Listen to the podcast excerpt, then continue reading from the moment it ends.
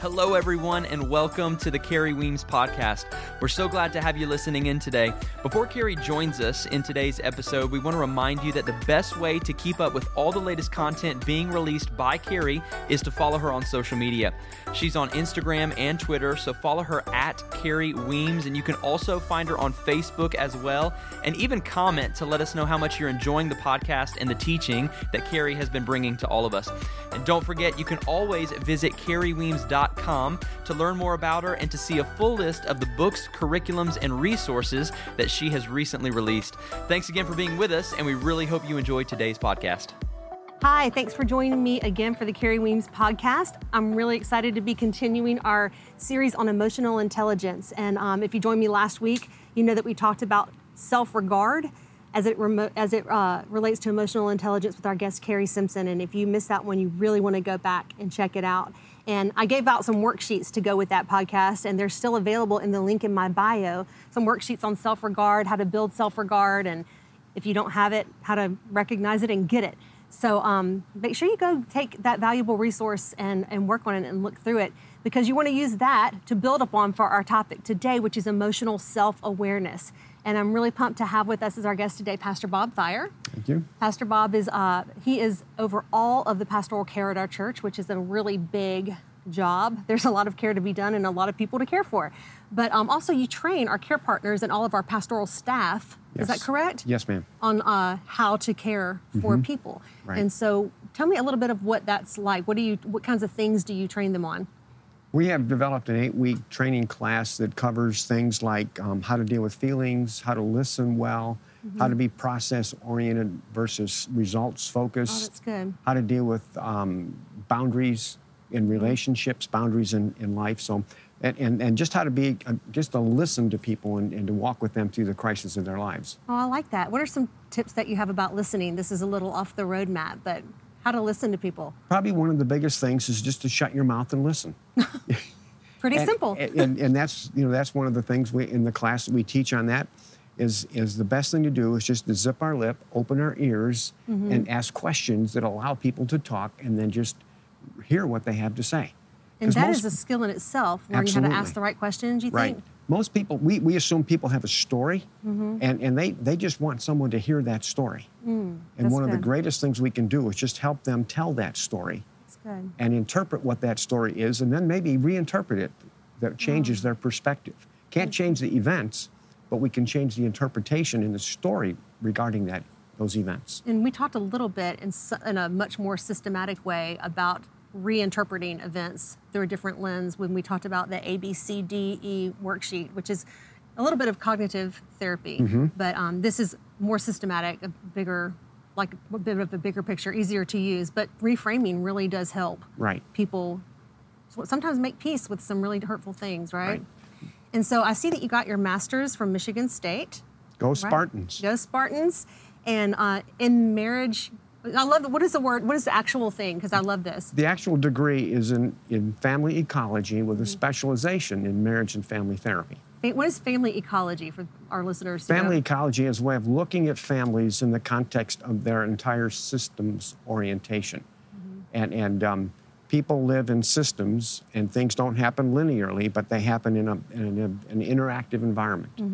And, and so we view the world and we understand human experience from that interactional point of view as opposed to a linear, individualistic point of view. That's good. And I think, do you feel like, do you wonder sometimes? Um, I know this has been a, a struggle for me, and a, like I would say, a really just a growth curve, a maturity curve for me, understanding that um, other people are part of my story. It's not just about me. It's not. Right. I, I don't only affect me. I affect other people in the way I feel and react, and I'm part of a bigger thing. And um, maybe Yes. people sometimes don't recognize that. So often people see themselves as isolated individuals without an awareness of their context both both Yeah. in the context of what's around them as well as what's come before them intergenerationally Mm, that's so good. because all of that interacts everything else today so i am who i am not just because of my, myself and individually but the people i've grown up with and around me Yeah, yeah, I love that. I think sometimes too, when we look at maybe role models and people that we, you know, aspire to be like, maybe who are doing something well that we would like to also do, we don't recognize the systems that are around them, either for Mm-hmm. support or maybe they don't have sometimes the commitments that we have in our lives, you know? Right, And, um, right. and so they have more capacity or they have more support so they can do the things they do. It's not always just about self discipline and staying motivated. Sometimes there really is a contextual, significant contextual difference. Absolutely. And so we're part of a system, and, and so our systems are part of other systems, and the systems become systems. it becomes real complex, but on the other hand, it is very easy to understand it. Yeah. Because as an individual, I'm a system. And then in my relationship with my, my wife, we're a system. We're a, we're a husband and wife system. And then we're a family system. And then mm-hmm. our families in, in the context of the church and, and our jobs and, and our extended families. And so all of that is interactive. Wow. And it has a huge impact on how we experience our lives in the world and who we have become and how we influence people behind us. And while we're talking about systems of family, tell us um, you're married and you have three children? Three children. Adult children. Three adult five children. grandchildren. Five grandchildren. And tell us, what is your wife's name? My wife's name is Cheryl. Cheryl. She's a really lovely person. I've We've been her. married over 45 years. So you have had a lot of opportunity to put your degree into practice. Yes, and, and sometimes that's pl- the hardest place to do it. yeah, it is. Yes. You shouldn't have to act perfect around your family. You should be able to just do what you want. I think that's kind of one of the mistakes people make about relationships is that their their family is their time to like let it all hang out. But Mm-hmm. really it's the most important place to practice your self-discipline and Right. your emotional awareness because it's the most precious part of your Yeah. life. Those are the most precious relationships that you want to last the longest and go with you, you know, till the end. So, um, and talking about systems, that could really seem overwhelming and really complex to people. But I want to take that down to if we can just become emotionally self-aware, right?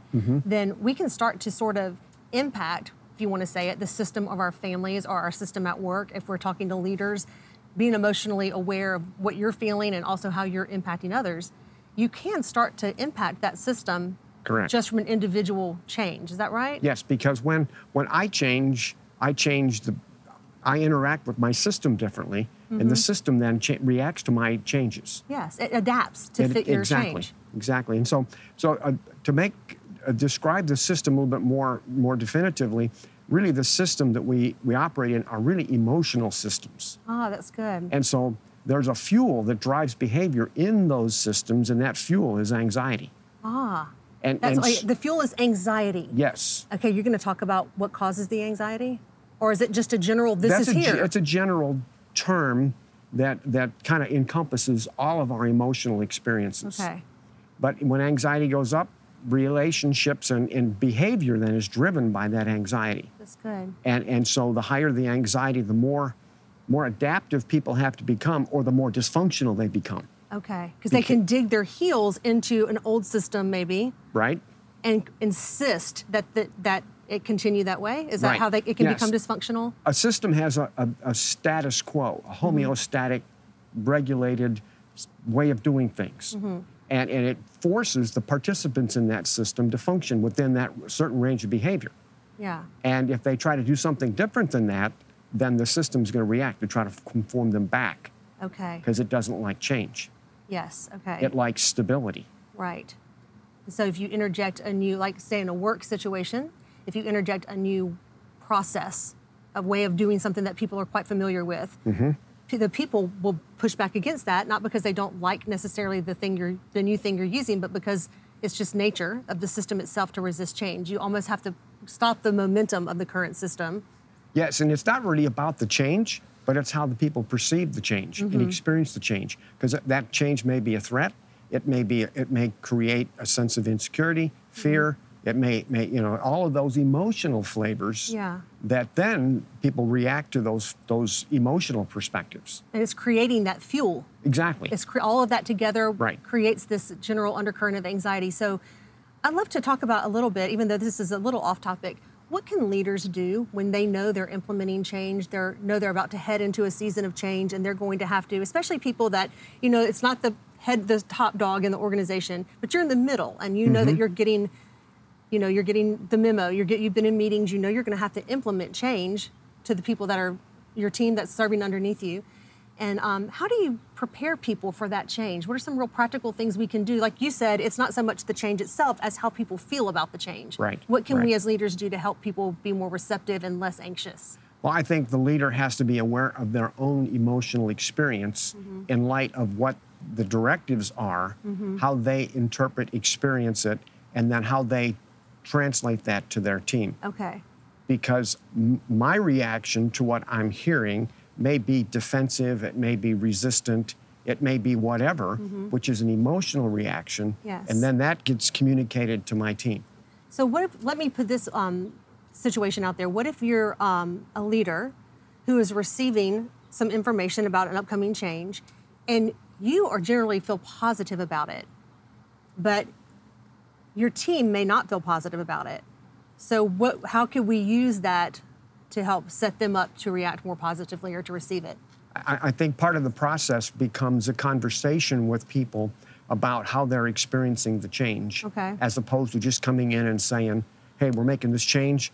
Deal with it, suck it up, and get on with things." Yeah. Because then that basically communicates a lot of disrespect Mm-hmm. and and ignores what people are experiencing. and that's real to them. Whether you can't say, well, you sh- you know you should have more trust than this, or you should be more on the team than this, or you should Right. be because their reality is still their reality. So you have to acknowledge it. And can we give people an opportunity to ask questions?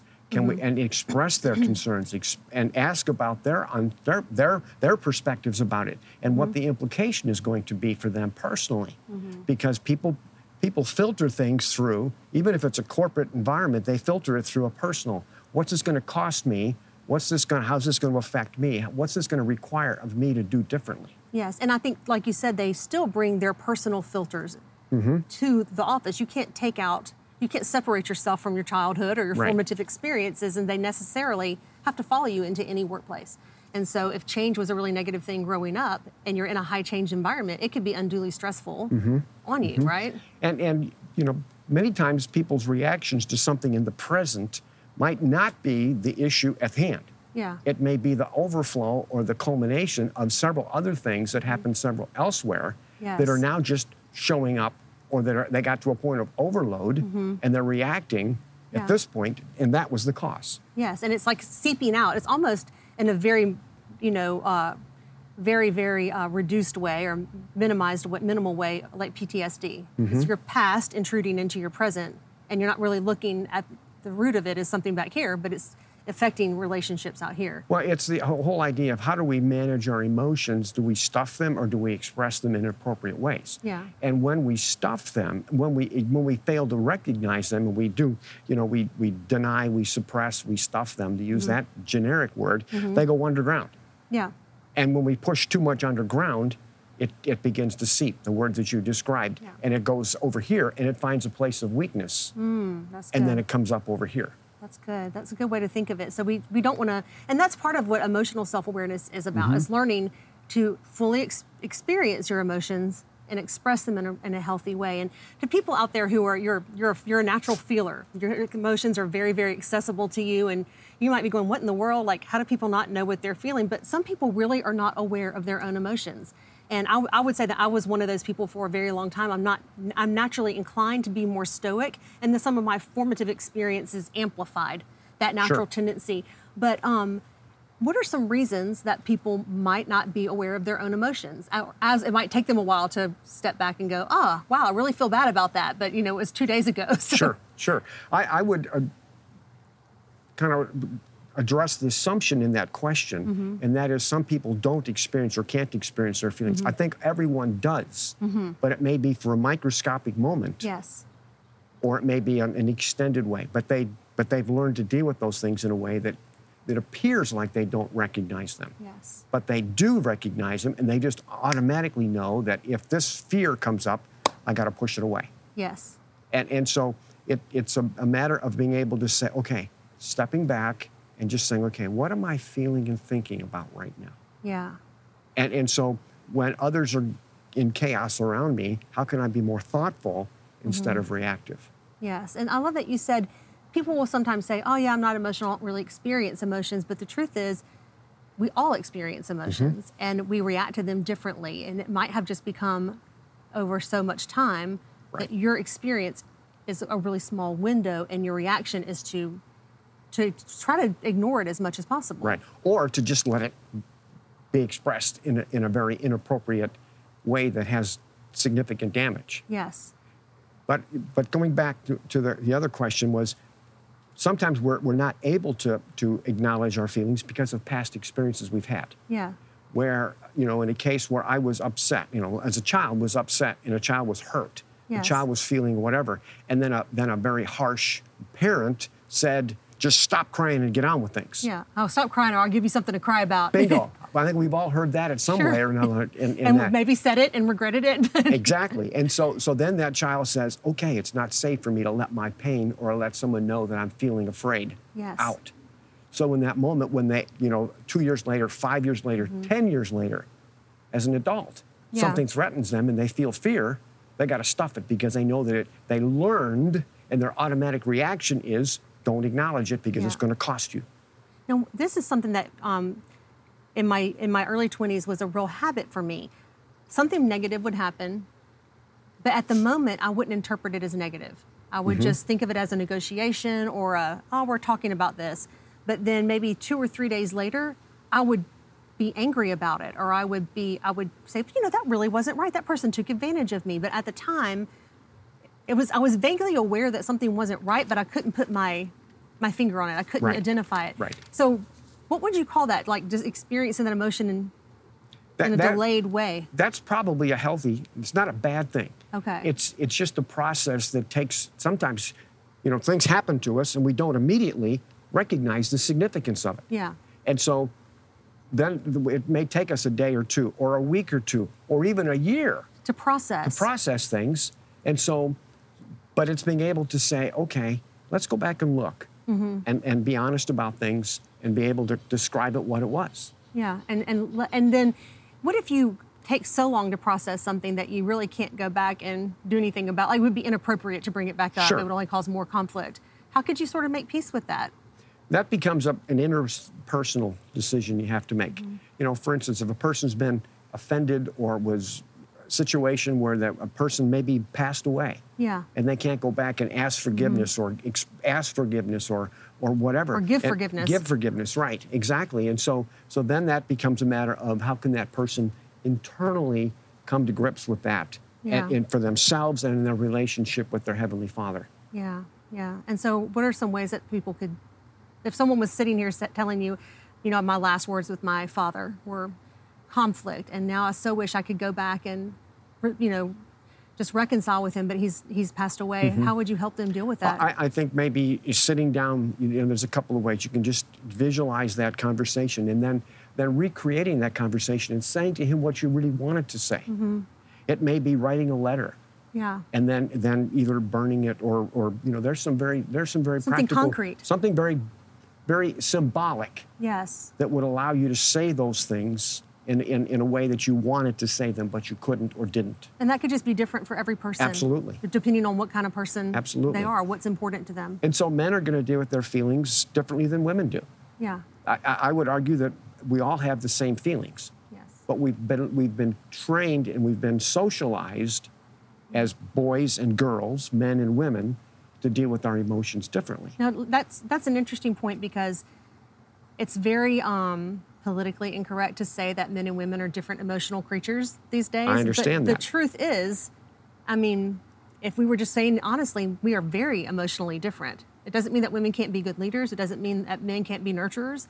But emotionally, there's a different wiring there that is actually biological in nature with brain chem, like brain Sure. structure and you know Sure. down to like how the membranes are connected and between the two spheres of the brain which i won't get into but there is there are physical biological reasons structural reasons that we communicate and feel emotions and process them in a different not feel different emotions but process them Yes. a little bit differently so um, what role do you i mean how would you describe that difference or what role would you say that that plays There's there's differences, just as you described, mm-hmm. and there's differences in how we're socialized as well, mm-hmm. fundamentally. yes And, and so the, the, um, the process becomes one of men become much more, tend to be more quiet and reserved and non expressive. yeah By, by, in, typically, mm-hmm. women are perceived to be much more emotive and much more verbal, which may not always be the case. Yeah.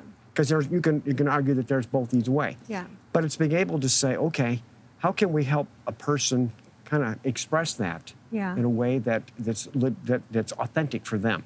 Yes, and that doesn't necessarily mean if you're a man, then for you to be walking in total freedom now means that you have to be emotional and super. But and, but you Right. do need to maybe.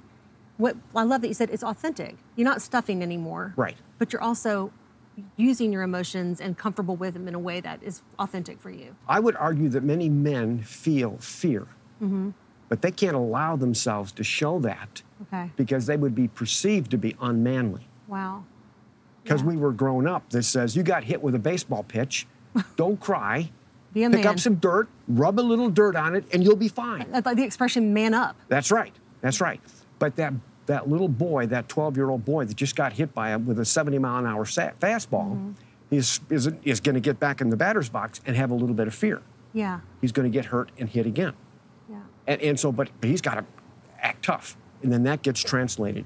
And it gets reinforced by the, the, the male culture. Yeah. And then when he gets into a relationship with a woman, he's got to be tough and he can't be tender.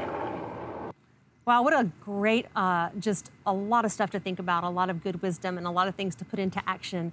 I hope you enjoyed it as much as I, I did. And um, we're going to have Bob back again next week and continue this conversation on emotional self awareness. But in the meantime, I hope that you will go to the link in my bio and download um, the worksheets on self regard if you haven't already. And um, if you haven't listened to the, uh, the first few podcasts about emotional intelligence, I really encourage you to do that because it is a skill you can learn that will really impact your work relationships and your family relationships and really you um, for the better. And so I hope you enjoyed today. Thanks for joining me, and I will see you again next week. Hey, thanks again for joining us here at the Kerri Weems podcast. If you enjoyed this episode, we'd love for you to share it with your friends and followers on social media. And don't forget, one of the best ways you can help us get the word out is to rate and review this podcast on iTunes. It's a simple and easy way that you can help us spread the word about the great teaching that Kerri has been sharing. Plus, if you would like Kerri to answer one of your questions in an upcoming episode, we would love to hear them. All you have to do is email them to us at info at kerriweems.com. Don't forget to follow on social media to stay up to date on all the latest resources that are releasing on Instagram and Twitter at Kerri Weems, or you can find Kerri on Facebook as well. And of course, for a full list of all the available books and resources, just visit kerriweems.com. Once again, thank you so much for joining us, and we'll see you next time.